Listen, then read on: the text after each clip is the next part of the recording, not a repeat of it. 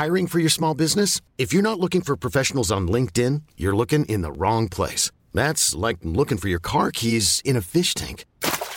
LinkedIn helps you hire professionals you can't find anywhere else, even those who aren't actively searching for a new job but might be open to the perfect role. In a given month, over 70% of LinkedIn users don't even visit other leading job sites. So start looking in the right place. With LinkedIn, you can hire professionals like a professional. Post your free job on linkedin.com slash achieve today. This is Paige, the co-host of Giggly Squad, and I want to tell you about a company that I've been loving, Olive and June. Olive and June gives you everything that you need for a salon quality manicure in one box. And if you break it down, it really comes out to $2 a manicure, which is absolutely insane. It's also so easy to get salon worthy nails at home with Olive and June. The difference between how your nails used to look when you did them yourself and now with the Mani system is a complete game changer. The best thing about Olive and June too is it's a quick dry, dries in about one minute, lasts for five days, and full coverage in up to one to two coats. Visit oliveandjune.com slash perfect Mani 20 for 20% off your first system. That's oliveandjune.com slash perfect Mani 20 for 20% off your first system. Hey there, it's Michele Norris. I'm host of a podcast called Your Mama's Kitchen. When I travel, I'm usually looking for a way to find a taste of home when I'm not at home. And one of the things I love to do when I am at home is entertain. And Airbnb allows me to do that. When I was in California recently, I rented a house that had a great kitchen. And when we were sitting around the table, we we're all thinking, we're in someone else's house. Someone could be in all of our homes as well. If you have a home, but you're not always at home, you have an Airbnb. Your home might be worth more than you think. Find out how much at airbnb.com/slash host.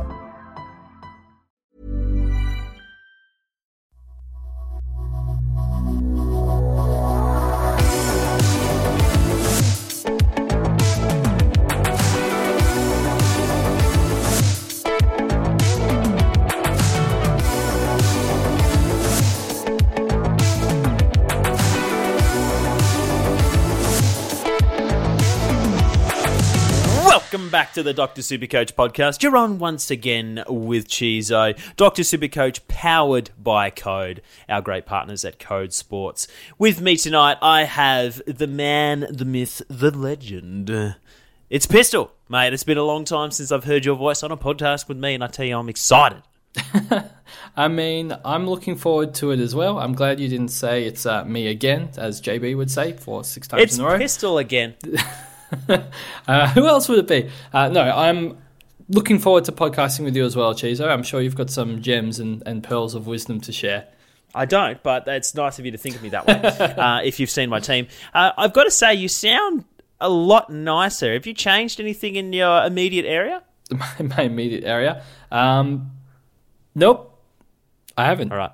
So Ah. Thank you for noticing. I, I, I was. You don't want to tell the whole community about the uh, the house party, the housewarming. uh, you don't. You don't want it to be gate crashed. no, I'm still setting up. So if there's a little bit of an echo, the room is completely bare with a desk. So I'm sure there's going to be echoing. So I apologize in advance.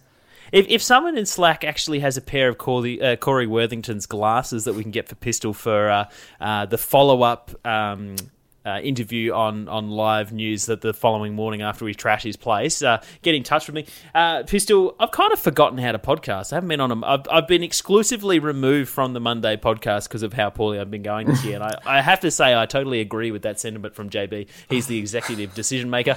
Um, we do have some ca- uh, housekeeping. Um, uh, two more subscribers to the uh, Dr. Supercoach Patreon over at patreon.com forward slash Dr. Supercoach. We've got Goffy and the Lant.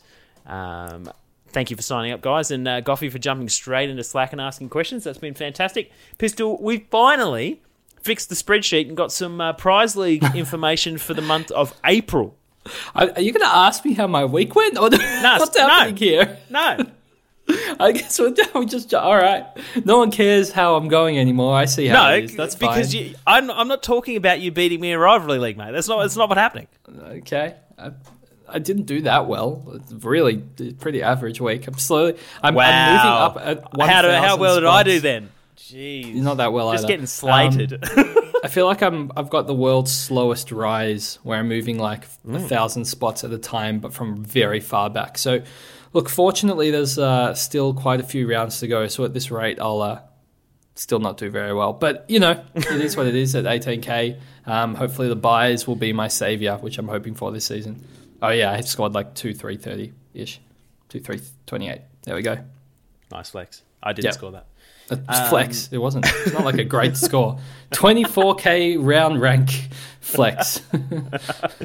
Uh, prize league, mate. Come on, we've, we've been building this up for four weeks. That we're going to have it next week, and we finally got it. I have got the prize league winner for the month of um, April. April. That's it. Thank you, April. um, the winner who averaged 23.48 and a quarter um, over the month was the Better Regan doc, DRSC. Um, so, yeah, Riley, if you could reach out to Chizo to collect your prize, that would Yeah. be awesome. Congratulations. Um, we had the runner up scoring um, 9363, which was 30 points behind first place and only 12 points ahead of third, which was both uh, Hammer Tanks uh, coach Brett and Gwensa Crow. Chris in third place for the month. Shizo, for the lucky dip draw, could you pick a number between 1 and 117 for me? Uh, Forty-three. Who's a good forty-three? I don't even know who. wears 43 is 43. Cuda. Uh, Rubber Neckers, Stephen, if you could reach out to Chizo as well, we can uh, hook you up with your lucky dip prize for this month. That, which that's is rubber neckers or rubbing neckers. No, it's uh, Rubber Neckers. Cool. I think. How do you think there's a team with rubbing neckers and rubber neckers, and they're confused? Well- they're both in the rivalry league group, and they're like, "Oh, I don't know which one of us won the prize." I just want. I just want it clarified. Okay. okay, yeah, no, I think we've got the clarity. there's so- officially no teams with rubbing as their first name uh, on the Supercoach website, as far as I can tell. This might be a Um, reason for that, Chizo. Now, you've stuck me with the Cancer Council, so you could go and take a break. Um, we've had some. Oh, I want to say. I, I want to say that we've had a challenge, Pistol.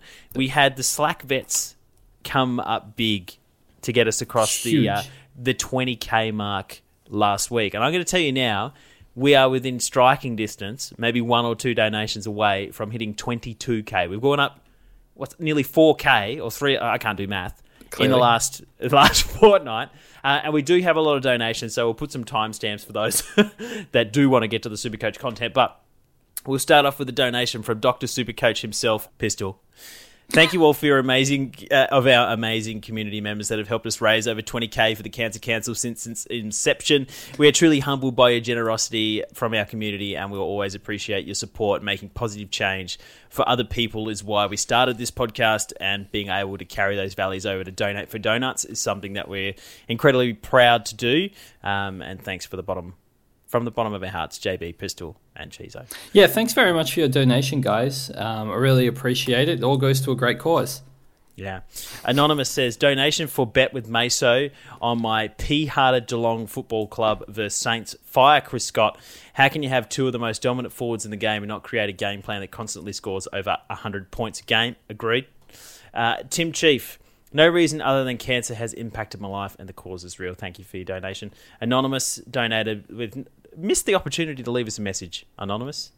Uh, Logan Costa, Young Bucks rally. And this is what we're getting to, Pistol.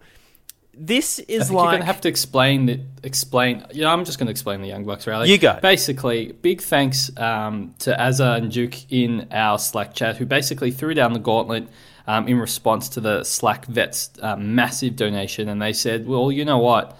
Um, we're going to rally all of the Young Bucks. That's why it's yeah, hashtag Young Bucks rally to try and at least beat or match or beat the Slack veterans donation." So it was a call to arms, and it has definitely been um, called. and now we have a lot of donations to read through. And I'm very grateful for it, and it's been a, a fantastic rally. Yeah. This is like if you're between 30 and 40 years old, you'll know when Young Buck got kicked out of G Unit, it was like when he dissed him back. This this is the Young Buck rally. Uh, we've then got Knock, who uh, uh, he actually kind of rifled around inside of the pram and found uh, some donation. Thanks, Knock. Uh, Young Bucks rally, ripping work, lads. Bainesy, proud to be part of such an amazing group of people. My mum is currently going through ovarian cancer, and the prognosis isn't great. Glad, uh, but really glad to be around such supportive people. Um, all the Sorry best that, going out to your yeah. mum as well, Bainesy. Thank you for donating. Uh, Anonymous says, "Great work, lads." Hashtag Young Bucks Rally. Chris Slater, Slatsy, Young Bucks Rally plus finally coughing up a donate for dumb things for not trading out Whitfield sooner. Uh, I feel like Pistol needs to do that as well. Uh, Flash says hashtag Young Bucks Rally. Chowds hashtag Young Bucks Rally. We've got a young Young Buck Rally going on.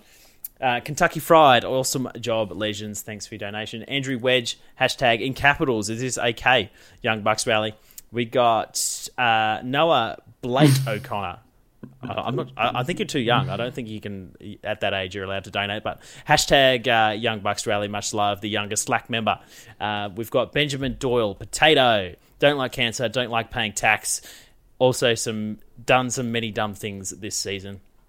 Vervain, hashtag Young Bucks Rally. Jason Prattley, hashtag Young Bucks Rally. Thank you for your donation.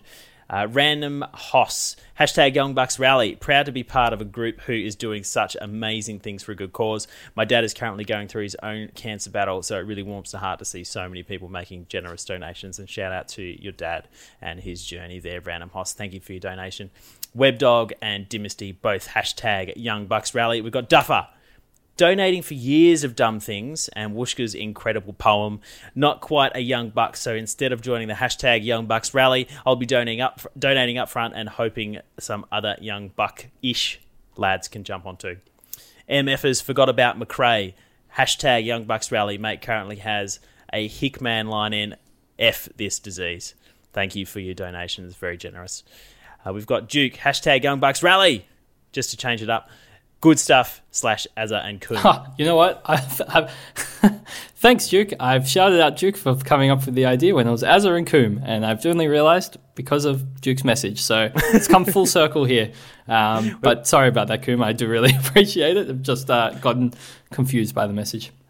We've got Smitty, Diane Kent, and Jay Debracat, and Chizo. Oh no, woefully inept. Uh, sorry, I, I mistake that with my name sometimes. They're all hashtag Young Bucks Rally. Thank you for your donation. Finn Parker, hashtag Young Bucks Rally. Thank you for creating this amazing community with uh, the Pote risk to achieve so much good, both for my Supercoach rank and more importantly for people who are doing it tough. Thanks, Finn. Uh, Dave Phillips somehow didn't have Hayes as emergency and a cool donut with Bruce out. Idiot donate for dumb things. Alex Zammit, pledge between Finn and I. Every point Oliver scored more than Macca, I had to donate a dollar towards. Fortunately, Macca had a minus six final quarter, so the donation was quite high. Cheers, mate. Butler, uh, donate for dumb things. I went to put the C on Neale and realised I'd left on Bruce, and the GWS game had started. VC on Macrae locked in. So he gains points from that.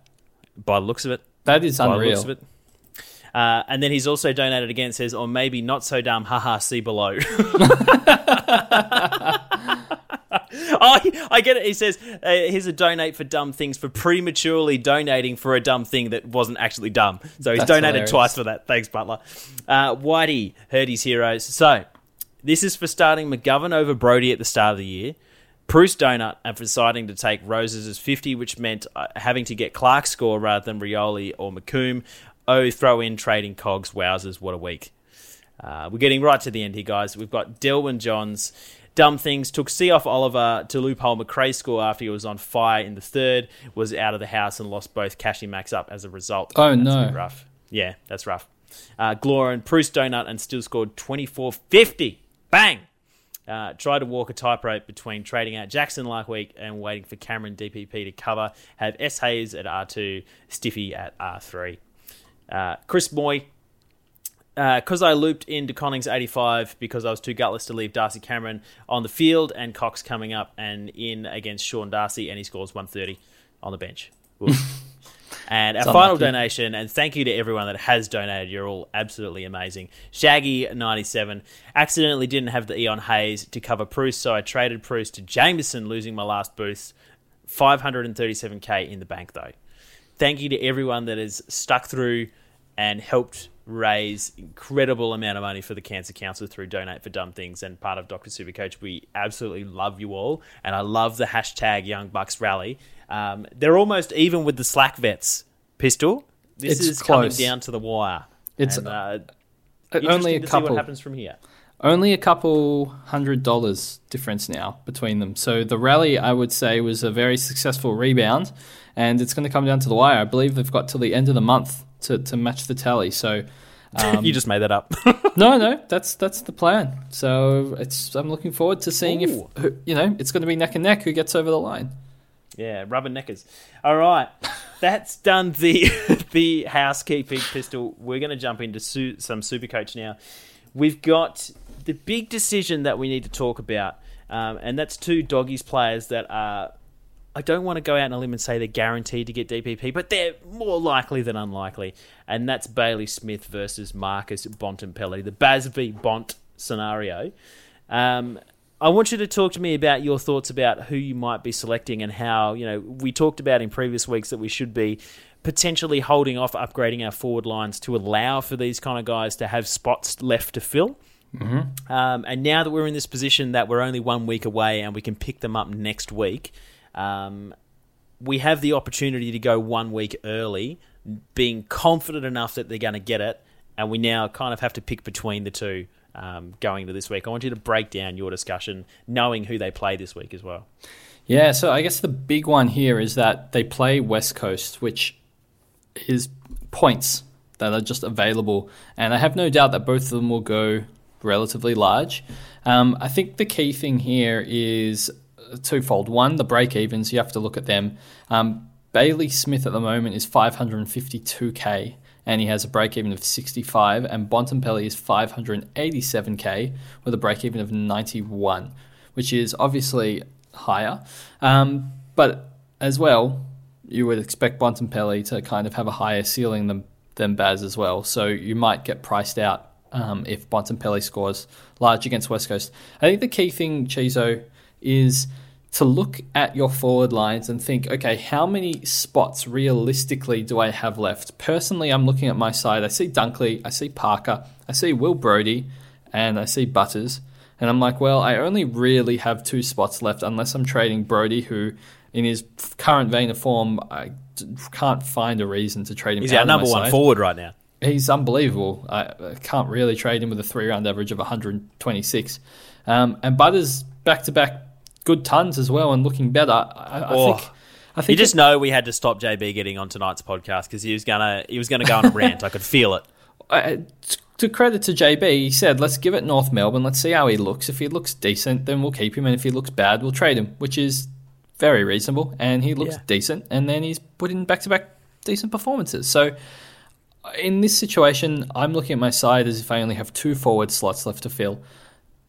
With three potentially, well, and say almost likely, uh, according to Bryce Mitchell, I think Bontempelli needs to spend like 1% forward in the next game and Baz like 3% forward. So I'd say it's like 99.9% locked that they'll both get forward status. I'm looking at this two spots, those two guys, but Tim English was averaging 121 before his injury and flu. So which two do you get? I think that's the big question.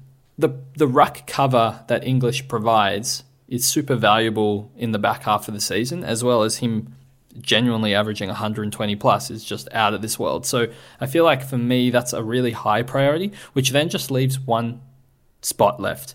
If I'm picking between Bontempelli and Baz, I mean it's it's got to be Bontempelli, right?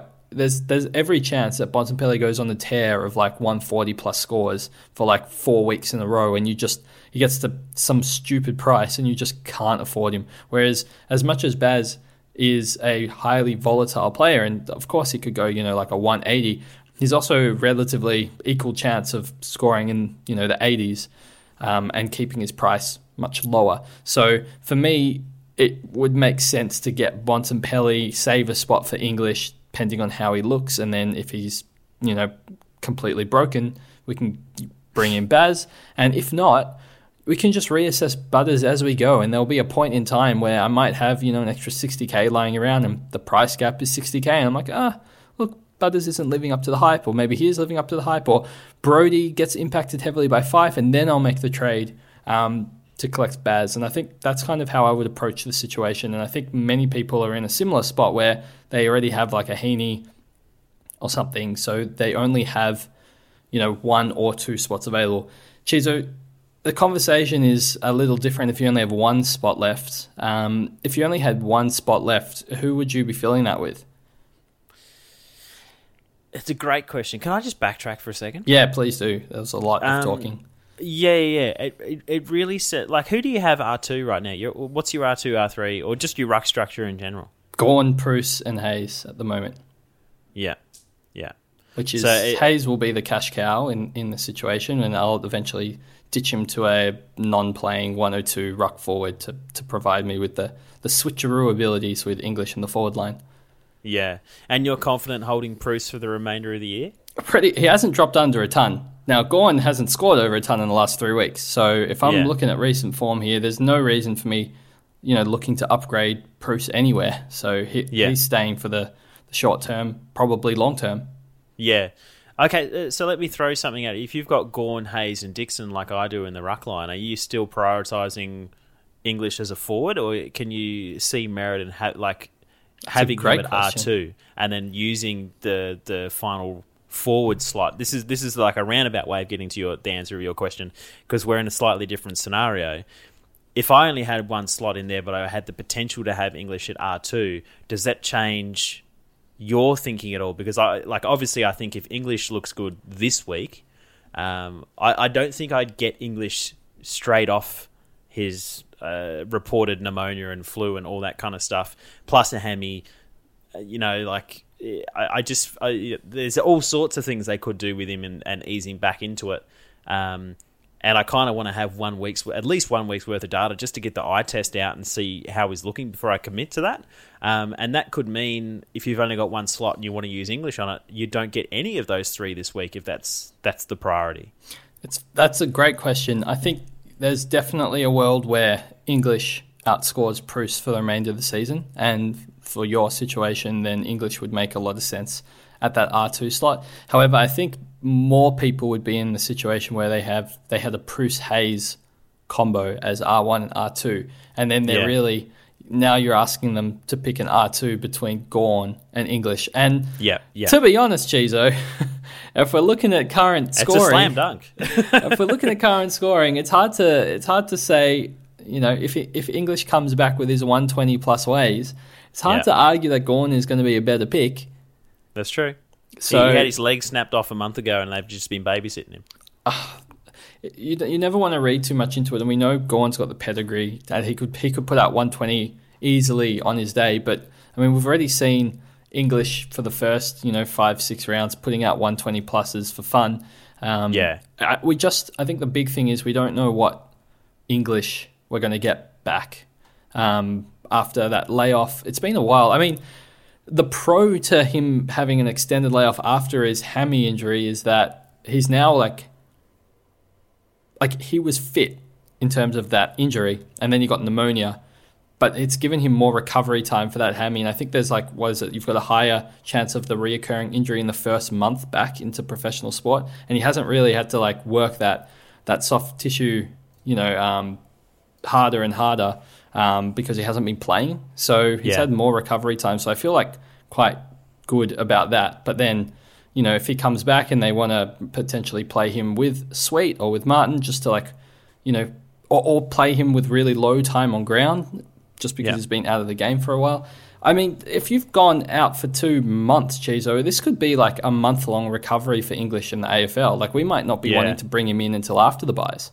Yeah, that that's sort of what I'm worried about. And so, does the question become get Bont this week over English, and then you know you've got him locked in? And it's like, ah, I've missed out on English, but I have the potential to get him in my ruck line if something goes wrong. Yeah. Or do you take the chance on having a look at English, finding out he's not that great, and then suddenly Bont's now 600k, and you're like, oh, it's getting a bit hard to find the cash to get him in.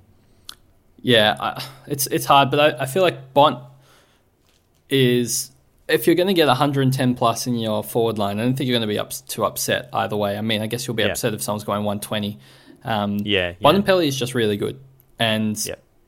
I, I I feel safer locking that in.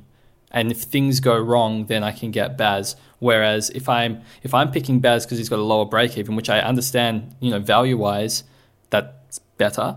Um, Yeah. But then I'm potentially ruled out of getting Bontempelli, and that doesn't feel like a Yeah, great yeah. thing for me. Like I think Yeah. I'd have to be planning to trade Brody or planning to trade Butters, and at least in my personal situation, it's not something that I'm like saying right now. I'm hundred percent committed to doing that. I, I, I don't feel that way. So everyone has different teams, and you'll have to make your own judgment call there. But certainly, if you're p- picking between the two of them this week, if you're planning on getting both, then I would probably look to get Baz. I think just playing the break-even game. But if you're Yeah. you know you want one and you're not sure out of Baz or or English which one to get, then I think I would just get Bontempelli, lock it in, and then just have a look at English, have a look at Baz, and see you know pick them off when the time's right. Then after that, Yeah. So if I'm reading things correctly, it sounds like um, whether you've got one spot left or two spots in your forward line and no chance of an R2, the two that you would be prioritizing first off would be Bont for for the first position because you can pick him up with that safety and not having to kind of use the eye test to see if he's any good. Um, and English would be a very close second. Yeah. And we're not certainly not saying that Baz is bad. He's averaging 112.2 this year. He's unreal. But, yeah, it's fantastic, and and to get that in your forward line. However, the, that really kind of makes sense for someone like me that has left F5 and F6 open specifically for Baz and Bon because I've already got R2, well R1 basically open for English to match up with Gawn when the time is right. It's an interesting one, Chizo. It's it's. I, I feel like lucky we stopped upgrading in the forward line because if Yes. I had gone an extra player deep, and I was like, look, I've I've got I don't know Heeney and Parker and stuff like Baz. As like we're saying, the third best option is still like ten points a game better than Heeney. Yeah, So it's a big uh, it's a big advantage if you're able to get all of them, or let alone even two of them. I, I feel like that's a big advantage over some of the competition that might only be able to get in one of them.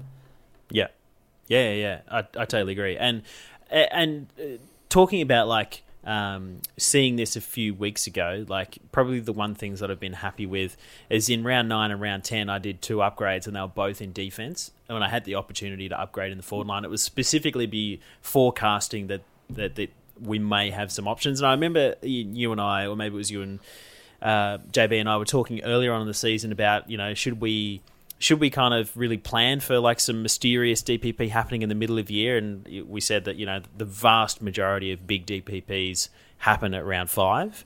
Um, I, I yeah, there's there's going to be some people that have no boosts left, and they're going to be kind of struggling to kind of work around this. So I feel like good in that sense that I've I've left myself opportunities, and that's going to be good for a head to head. But certainly, um, it hasn't helped the ranking sort of playing the patient game in, in that sort of respect. So I may finish with a better final side, but it's yeah, So really only yeah with head to head. with this one though, Chizo, I'll throw it to Yeah. you Yeah. because I'm noticing a lot of people asking a very similar question where Mm-hmm. they say, "Hey, I can get Bontempelli this week as my M8 before he Yeah. gets the DPP, but then I have to Yes. bench Greg Clark, and instead I'll have to play a rookie like a Rioli or a Rosas or something at F6 this week. And then the question is, you know, do I just get Bont before the West Coast game, or do I just wait so that I can swing him straight into the forward line next week?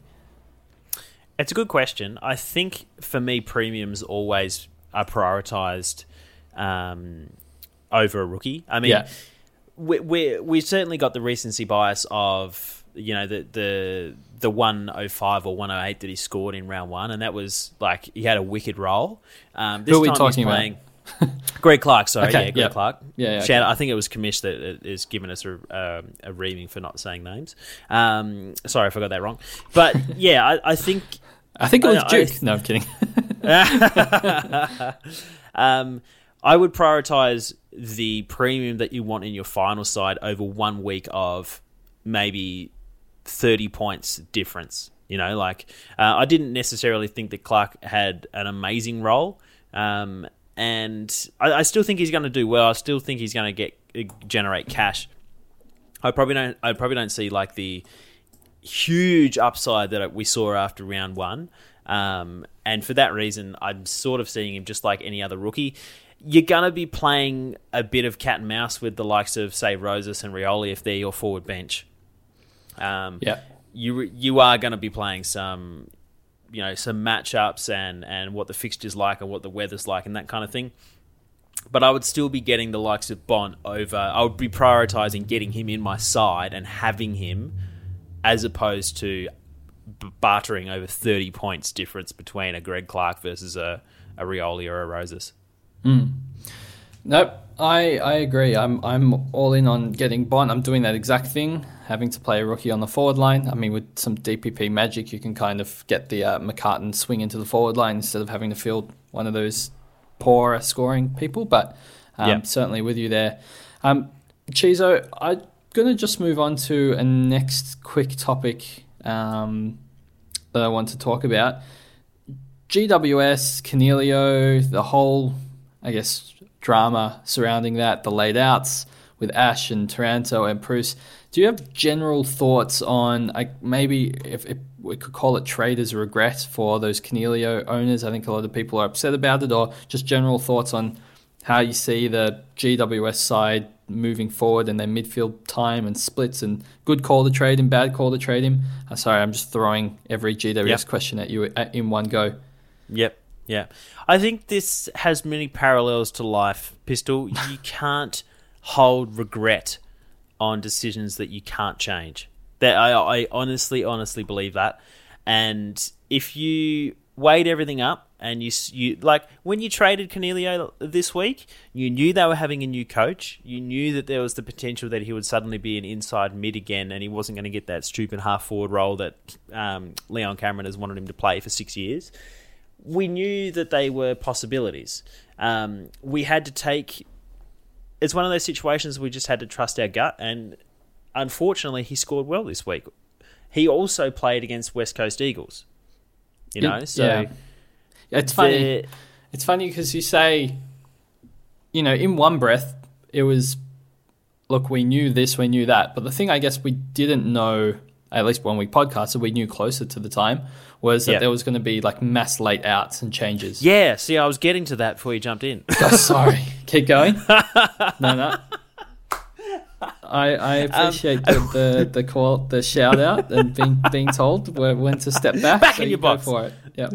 Um, so, firstly, what's that 140 on a normal day? Not versing the Eagles, um, which I think has been 60 years since the team has taken until round 10 to score 500 points, not including the the shortened 2020 year. Um, shout out to uh, Swamp on Twitter. I'm not sure what that score might be.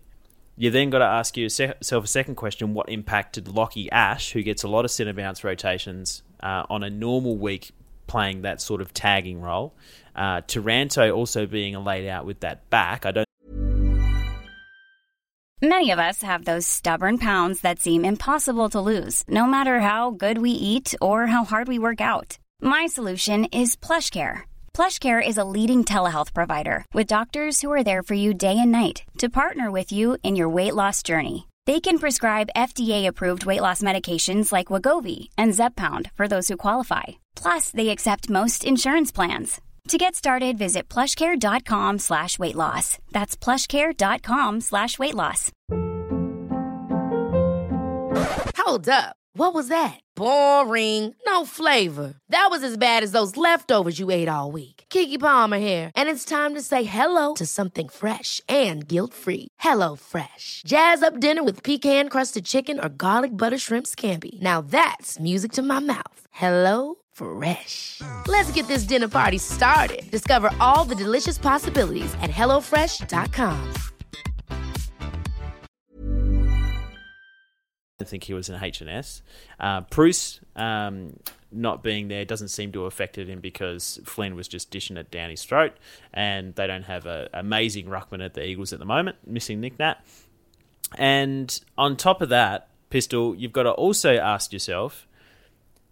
A lot of us are picking between Butters and Coniglio as what we kind of think that F6 spot was going to be because we do want to get some of these Bulldogs players in.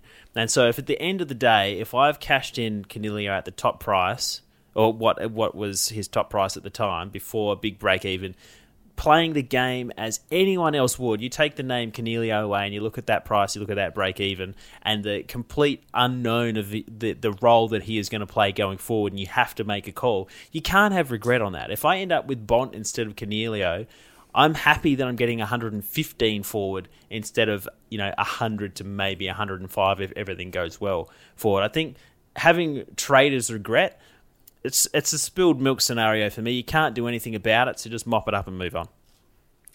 Very interesting. I'm going to take some of my own questions um, Yep. with some answers, especially just want to talk a bit more in depth about the GWS midfield splits. I Yeah. personally have a vested interest in it because I've Tom Green. Um, so I watch the GWS games quite closely as, a, I guess, somewhat of a POD on many of my colleagues. um, this game was very interesting because it threw some people into the mix for the midfield rotations that hadn't had any midfield time before. Um, Harry Perryman had 51% CBAs, which is basically going Good for a wingman. for for GWS, that's going zero to 100 real quick, getting 51% CBAs. We also saw Toby Green, who was averaging, um, you know, one CBA a game since his return, jump into 22% CBAs, which again, very interesting. Um, Zach Sproule, or I guess Ruck, Ruxel, and we won't really talk about that. Stephen Coniglio had 59%, which was equal with his round one CBAs. It's funny because online people were saying he had 22 CBAs, and you kind of think, oh, that must have been, you know, 100% midfield time or something. But yeah, 59%'s not here nor there, to be honest with you. Um, Tanner Bruhn had 38%. He had, I mean, he didn't play for the last three weeks, but that's about what he was averaging um, earlier Before in that, the he's season. getting midfield time. Callum Ward didn't get any midfield time for the first time since round three. So he kind of got pushed out of the midfield rotation. I believe that could be something that is the same moving onwards. I think he'll be completely pushed out of the midfield rotation. Um, and Josh Kelly had 65%, his second highest CBAs for the whole season, 10% more than he was you know, averaging previous to that. It's very possible. Oh, I should mention Tom Green had 57, so he was actually down back to his lowest CBA since round two. So, And and what's uh, what's Ash and Taranto's usual average, say, over the last three weeks? so t- Taranto in the last three had an uptick from about 47 to about 56% CBAs, and Ash last three was absolutely hogging the midfield. He was the highest CBA mid for GWS with you know high 70%. So I'm not sure exactly what the split is going to be next round because I feel like Ash and Perryman are kind of not a like for like, but I wouldn't be surprised to see Perryman be removed from the mid for Ash. But then on the other hand, Perryman was almost, if not best on ground. So there's real potential that they just leave him in there. So that that gives me a couple of question marks and concerns. One, I have strong concerns over Tom Green and his scoring potential for the back half of the year because I think he's some of this midfield time is now lost permanently rather than him just having a dip in CBAs. So, mm, you know, warning signs over that one and, and keep a watch on that. And two, 65 for Kelly as, um, I guess, the highest split is not very high. And we're still going to be introducing Ash back into the side and Taranto. I I think this is going to be where we were complaining about Leon Cameron splitting the midfield time. There's real potential here that this midfield time is split so badly, like a real, real mess moving forward. I mean, we're just taking a, a, a stab at this, I guess. We won't know until next week, but I I'm not. I wouldn't be sitting here saying Coniglio is a genuine jet and is going to average 100 plus for the rest of the season. He's definitely going to get midfield time. Midfield time can evaporate as quickly as it came, and I wouldn't flinch. There's there's too much going on in this GWS side at the moment, and uh, as you said, they only beat up West Coast, so it's too hard to get a, a true, you know, judge on it. Of course, people would like the 140 in their side. Uh, I can understand that, but at the end of the day, if you've now held him and he stinks for the next couple of weeks, it's not going to look pretty, especially if he puts out, you know, a sub 50 score again. So we'll have to see how that goes. And I think now with Baz and Bont locks for getting forward status, uh, there's no way people are holding Coniglio anyway for the whole season. So he's going to be a trade up Yeah. regardless.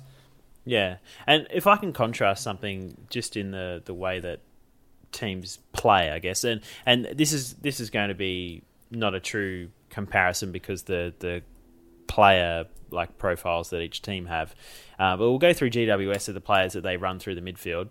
They got Tom Green, Josh Kelly, Tim Taranto, Lachie Ash, Callum Ward, Tanner Bruhn, Stephen Coniglio, and now Harry Perryman's having 51, and Toby Green had uh, occasionally goes in. He had 20 this week, so that's like eight or nine players that have genuine midfield like capabilities and like an argument to being in there.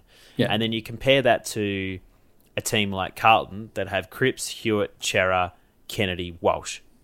They obviously don't have the depth in the midfield that um, the one-dimensional inside inside players that GWS have. But just there, there's you don't have like you don't have the assurity that you know that your player from week to week to week to week to week is going to have the same thing like you do with someone like a Hewett or uh, one of the the Carlton mids. And I think um, I think you're right in saying that maybe in two months' time we will, or not even two months' time, but like two more, three, you know, two, three weeks, we'll have the data to say, you know, that's the right decision it was at that point to trade him out. We made the right decision.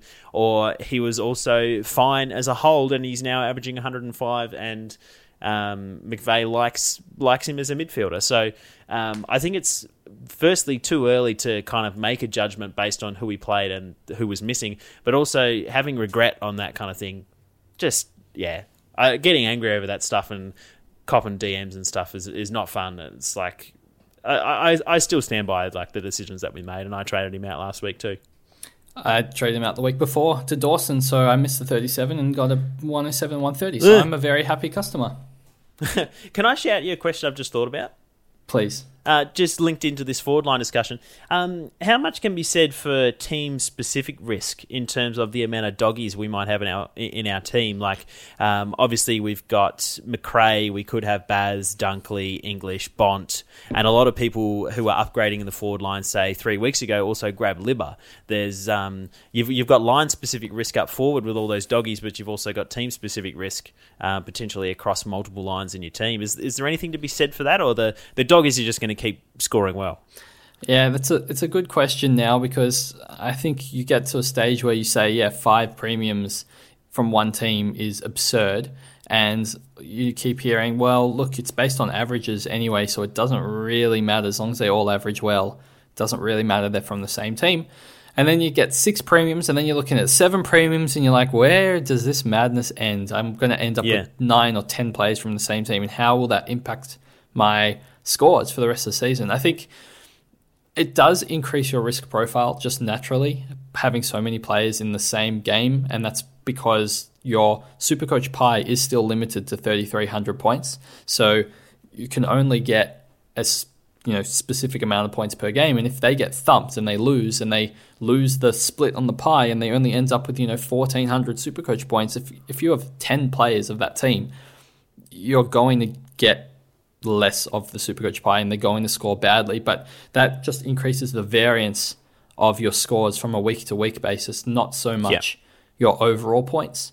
So Yep. if you're playing for league wins or a cash league, getting more of these Bulldogs players does increase the risk profile of your side quite significantly because it takes a bad game from the Bulldogs and you just lose your league game.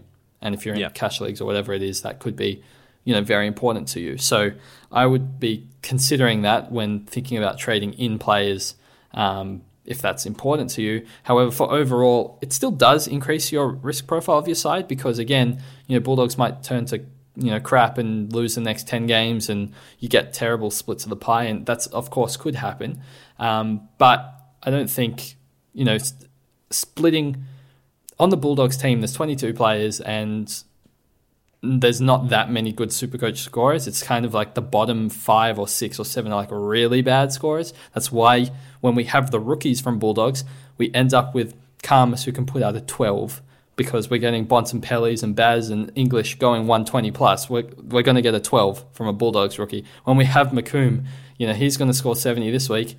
And if all of our Bulldogs players go massive, it's possible McComb just gets left with 30 points. Um.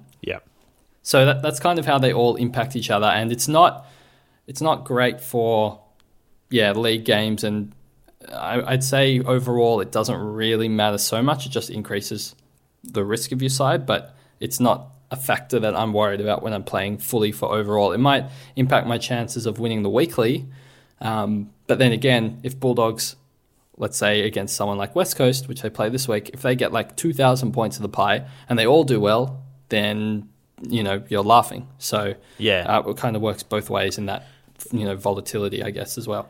Yeah, yeah. Let, let me throw another layer to you, just to kind of um, something you may not have thought of. The Bulldogs play a lot under the roof at, at Marvel Stadium, so um, they they play six. Uh, they've got twelve games left in the year. They play six under the roof at Marvel, and they've got six games away from home. No more at the MCG.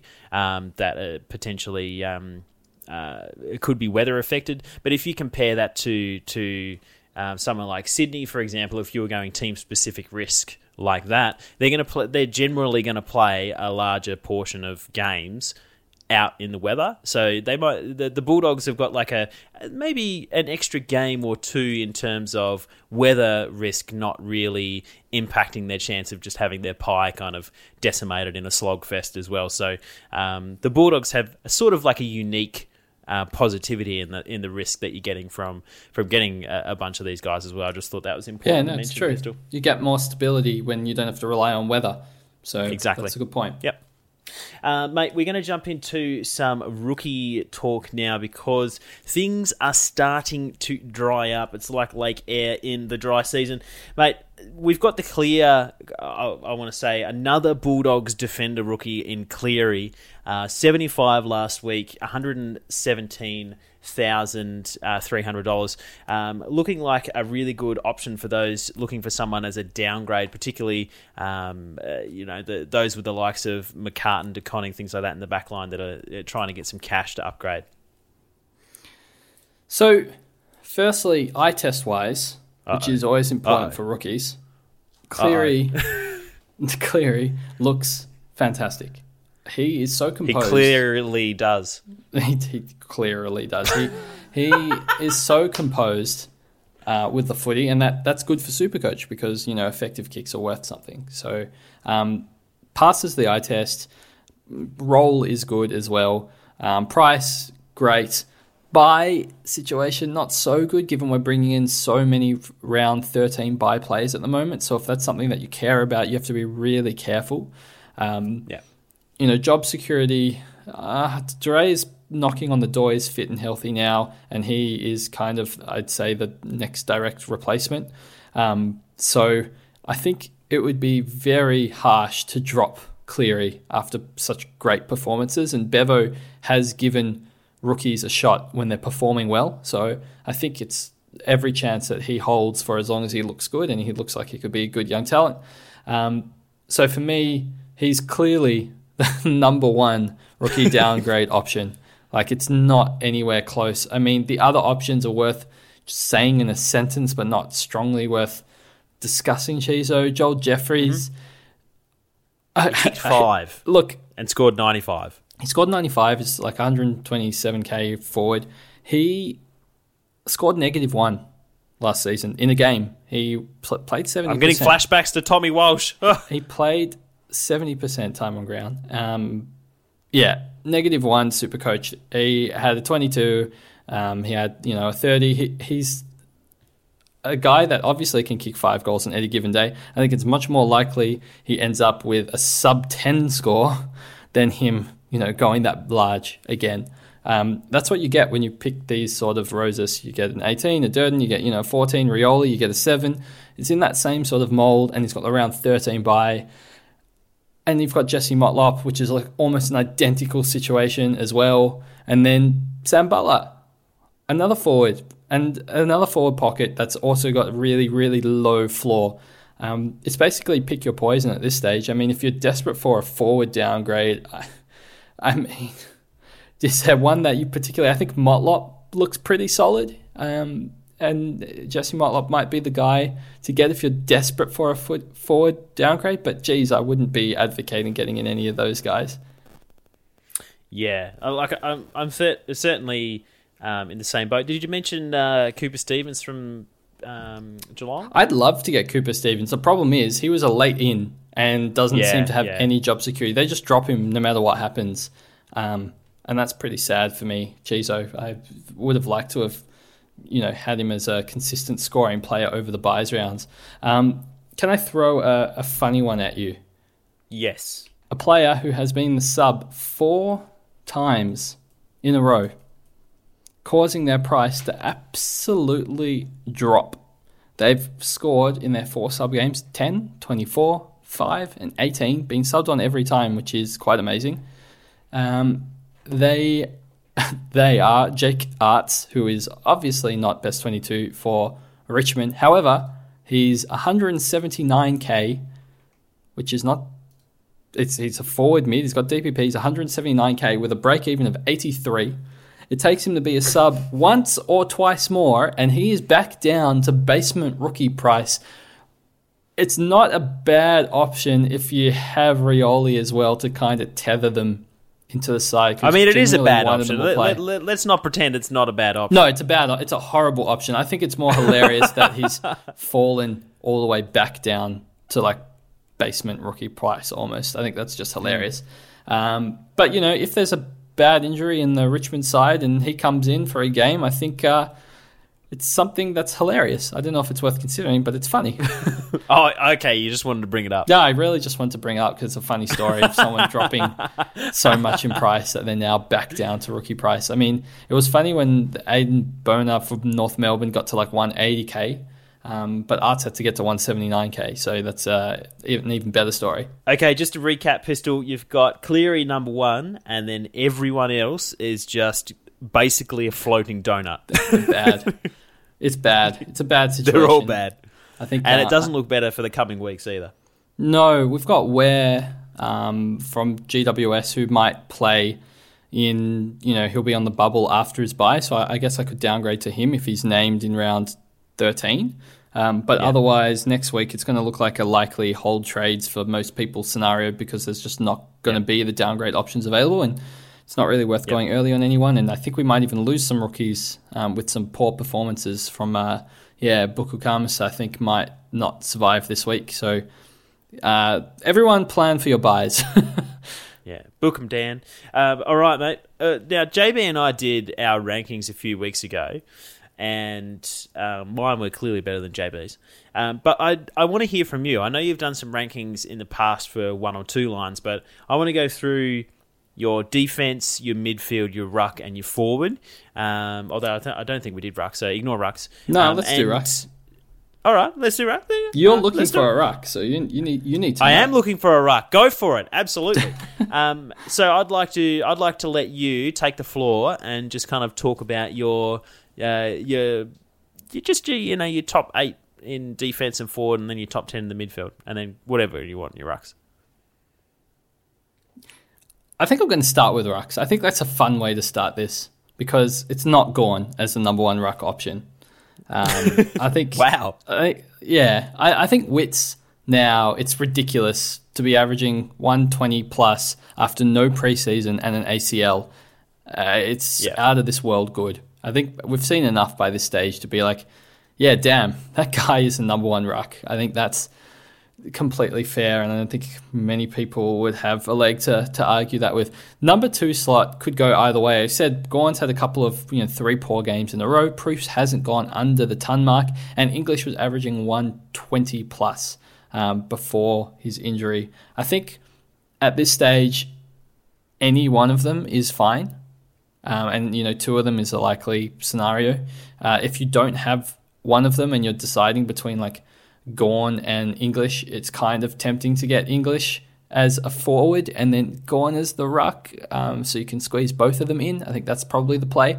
I'd probably still take Gawn over Preuss because of the upside of Gawn is much higher than Preuss, but honestly, Chizo, that's that's a that's a that's how well Preuss is going at the moment. That it's a tough call. Um, he's nearly out averaging him now on the season average, one twelve to one ten. So Yeah. that's pretty crazy there.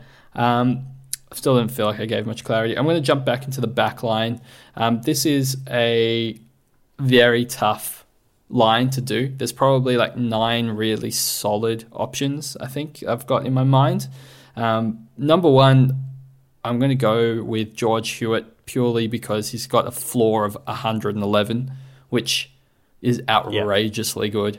Um, that's not anything I've seen before from a defender ever in the history of Supercoach. So uh, it's hard to put him past anything past D1. Um, unfortunately for me, who doesn't own him, even though a large percentage of the competition does, Sicily has Yeah. so many ways to score points at the moment. He's stepped up leadership wise. He's you know the man that the Hawks need in the big moments. The Haw- Hawks are more competitive than I probably gave credit for at the beginning of the season. He's looking like you know a easy 110 plus defender for this season. Uh, unfortunately, he's so expensive, but I think it's pretty safe now to say that he's going to be in the top three defenders for the season. He's averaging premium midfielder numbers, so D2 slot, I think we're going to go with Sicily. I might run through some of the next ones a bit faster. I think uh, Stewart is sitting pretty pretty at D3. Um, Yep. It gets a bit tricky now, but I still believe in Doherty's upside um, and ceiling to put him at D4. Short at D5 with that 109 average, and he looks you know pretty safe. It gets interesting at D6 because there's quite a few that could fill this slot. Um, I mean, Crisp hasn't. T- he's only had a sub ton since, you know, one since round two. Um, same as Jack Sinclair. So it's hard to pick one between them both. Um, I'm going to go Chris because I'm a Collingwood supporter and I'm biased, Chizo. So Biased? Yep, I'm gonna. We're gonna go with Crisp at the at D6. Sinclair, we'll just say D7. Um, I think Witherden is probably D8. I still think Witherden can go, you know, 107 plus. I'm just not sure on the 110 plus potential. It's it's hard because it's hard not to take recency bias, and he just scored a 66. But I think teams will figure out that not that they have to actually tag with him, but if you just put any sort of medium pressure on him and don't let him kick, he can't really do much else outside of that. So I think he'll he'll have really high games and he'll have really low games and he'll kind of average out to like just under 110. I think all these other guys are you know averaging in that vicinity as well. Um, so he's probably there, and Dawson really close behind. Um, I've been very happy with getting him the last two weeks, and Zorko right after that. Um, Yeah. I just don't think he's on the same Oh yeah, forgot about Zorko. He's good. He's a little bit more injury risk than the other people. It's pretty hard to argue against any of those guys. I think they're all just really good. So if you have a combinate six of those, I think you're going to be happy no matter which combination of Yeah. the six that you have. I'm not going to Right. bother ranking anyone outside of that. Jeez, any arguments there, Chizo? Or I mean, Yes. Where's your boy? um, Hall. Where is he? Make the list because he's not I didn't have to playing. say his name. If Hall had, was named uh, D1. yeah, no, no bias as well. Uh, no, I'm really, I'm really, really happy with that. And I think when JB and I did it, Isaac Cumming was on tear. We were getting oh Cumming breakout and all that kind of stuff. But um, yeah, I think we see him, seeing him return to his mean, which is just slightly out of that that kind of top tier guys that we want to be getting into. We've never had defenders score like last season. I was like, oh my god, we have six defenders, you know, that could average 105. Like that's astronomically high. And this season, I'm looking at my team and it's better. Like I've got a bunch going 110 plus, and all the others. Like my my actual my lowest scoring defender right now is Crisp at 105.5, which is Yeah. out of this world. So yeah. Yeah, that's completely bonkers. Um, I'll jump into the midfield. I think that's where there's been some significant changes the last couple of weeks. I think Neale is still clearly the number one midfielder in the game. I think Clary number two. I think not not many people are going to argue the, the Neale Clary combination. Um, This one, this third spot, I'm actually going to give it to Mills over Macrae. Um, I think that might be a big call, but Mills' ceiling this season, I mean, every season is just. Even if he puts out 100 flat in some games, he's going to put out like a 180 more than once in a season, which is just fantastic and, you know, a good VC shout. Whereas Macrae, um, he just has such heavily split midfield time at the moment. Whereas I, I don't, I don't feel super confident in him being able to get to the same ceiling. So that's kind of how I'll, how I'll order them. Um, Laird right after that at M5. I think I'll be putting in Touk Miller still. I know is uh, that 59 doesn't look great, but outside of that 59, he's had a really solid season. So he goes to six. Um, I think I'll do Cripps again, trying not to get sucked into recency bias with that M7. He's not looked particularly great in the last two weeks, but I do think that he'll bounce back. Parish right at M8. Um, yes. Too low. He's been he's Too low. had two Terrain. scores under 100 and 97 and 99. Uh, He could be better than than Cripps, and I wouldn't judge. He's just that good at the moment. So, you know, what can you really say? Though I think though the midfield is. I, I I don't think many people would argue too much with that. There, there's probably a case to put in Petrarca and Walsh, but outside of that, I think they're like that's the clear tier. Brayshaw is kind of on the borderline of the tier, and then everyone else is like the tier under. He's been slow recently, though. Yeah, he has. Uh, I just think he's not quite there, but definitely Petracca and I mean Petracca and Walsh could outscore Cripps from now on for the rest of the season for sure. Like that definitely Yeah. could happen. Yeah. So um, I feel comfortable with that. And the forward line, well, Chizo, the forward line is all over the place. I'm going to include the Bulldogs players because they're definitely Yeah, going to get it. Um, I'm going to say number one. I mean, a fully fit Tim English, where he's averaging 120. That's probably Your number one. two trade in from the doggies is number one. I know. I just don't know if he's going to get back to that level. I feel like number one should be Bontempelli, um, averaging 112 currently, and I feel like that's only increasing. That's his floor. Yeah, I- he's- I feel like he's getting been- better. yeah, yeah. Dunkley's 53% forward last week. Dunkley's forward midfield split has, as I pointed out last week in the podcast, fallen off a cliff since Libba returned into the midfield. So whilst he's still scoring well, I just don't think he's going, you know, that 115 plus. I think he's going to be more in that, you know, 107 to 110 range for the rest of the season. So I probably have Dunkley at number. Oh, actually, will Baz beat him? Jeez, it's tough. I think I'm going to go Bont. So we'll go English, Bontempelli, um, English that's not fit. So English fit, Bontempelli, English not fit. Um, Baz, Dunkley, that's five. Parker is six. Um, and then that's six. Brody? Yeah, Brody and Heeney and Libba and I'm not going to put Butters Coniglio. right there or Coniglio. I don't think they're quite in that same level. I don't think Heeney's in that category anymore. I think it's really just um, He never was. I've been pr- I've been preaching this for 10 weeks. Brody as a full inside mid is on par with Liberatore as like Yes. that F7s. I think the F6 is quite clear. I think those F7, F8 will go to Brody and, and Libba, and then you've got Heeney. And, I, and then I think it's a teardrop after Heeney. I think it's then you get the Butters and Coniglios and everyone else kind of Teardrop because you're crying if, if you've got those still. Yeah. uh, no, we've been asked to rank and update the rankings, so I know Wait, it's whoa, a bit whoa, whoa, whoa, boring. whoa, whoa, whoa. but- Let, let, let's just do a call back to, to let everyone know that JB put Dylan Moore in his top eight. Did he? Yep. I can't. I can't remember. that is. Surpri- That's uh, look. Sorry, Pistol, I just- I- I- that everyone likes to put a sneaky pick in their their rankings for a bit of fun. So I'm not gonna. I'm not gonna to slam him too hard about that one. Unless he put Wow, Butters there, which I don't think he did. No, he put Butters F1. Uh, yeah, no, that sounds sounds good. But at that stage, we didn't know Bontempelli and everyone would get the status, so it's fair enough. Yeah, yeah, yeah. I, I see a lot of Baylor. I, I'm feeling conspiracy between you two. You're a bit too chummy, a bit too chummy, you, just- you just rivalry league him. enemies. Uh, Mate, that pretty much wraps up the, uh, the content of the podcast.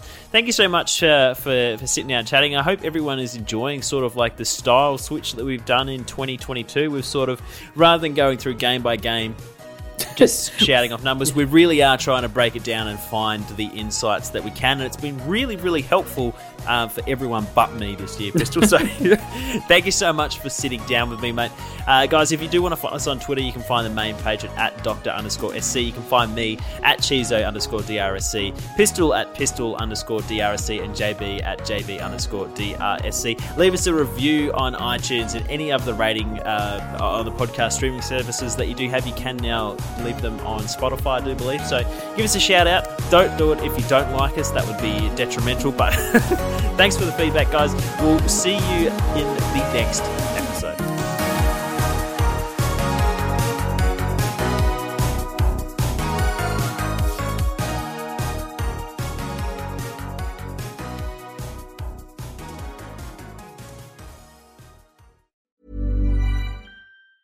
Ever catch yourself eating the same flavorless dinner three days in a row? Dreaming of something better? Well, HelloFresh is your guilt-free dream come true, baby. It's me, Keke Palmer.